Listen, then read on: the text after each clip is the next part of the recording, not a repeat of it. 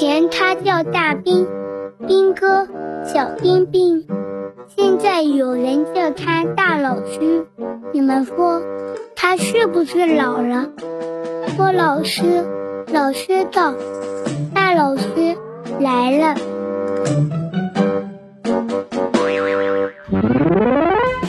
各位好，欢迎收听大老师来了，我是大兵。今天是周二，离周末遥遥无期。哎呀，要是每周工作四天就好了。最近，非营利组织全球四天工作制实施的试点计划显示，四天工作制是可行的。全球四天工作制周二公布的一项调查发现，在七十多家实行四天工作制的英国公司当中，百分之七十八的领导者表示说啊，他们实现了顺利或者无缝过渡，只有百分之二的人认为这个制度具有挑战性。大多数人表示四天工作制有效。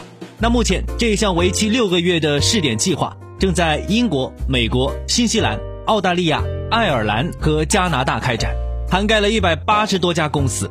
在这项计划当中，雇主通常会转向四天、三十二小时的工作制，但是不会降工资。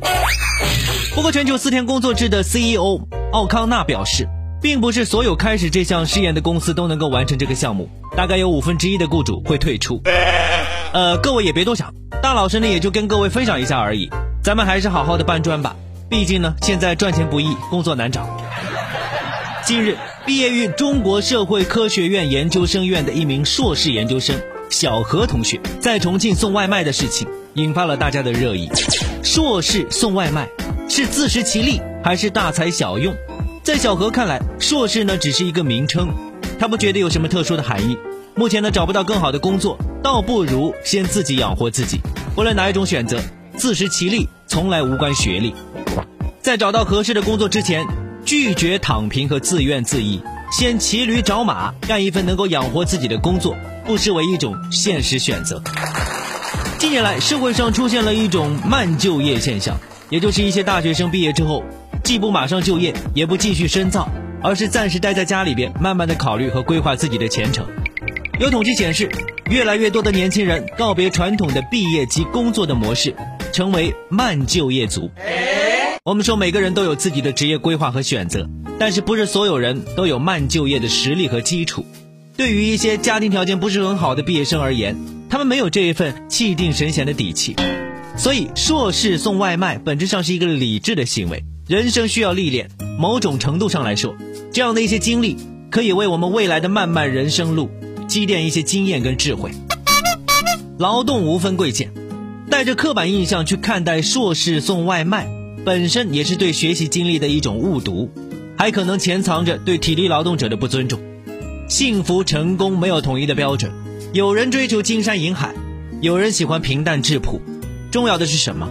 谁都不要想把自己的想法强加给别人，谁也不应该在不了解实情的情况下去随意的点评，甚至指责别人的选择。不过下面这几位小伙子的选择，我怎么着也得说几句了。也是在重庆。有几位小伙子，哎，凑在一起煮那个自热小火锅的时候，直接把这个发热包丢到了食材里边，吃了之后出现了不同程度的肚子疼、消化道灼伤这样的一些情况，其中有一个人还住院治疗了。记者采访到当事人，小伙表示，自己吃东西从来不看说明书的，之前也是这么煮的，从来没有出现过问题。有店家表示，主食自热火锅的时候一定要仔细阅读说明书。分清哪一些是可食用的食材，哪一些是加热的材质。发热包虽然没有毒，但是呢含碱性，如果在使用之前误食了，可能会引起消化道的灼伤。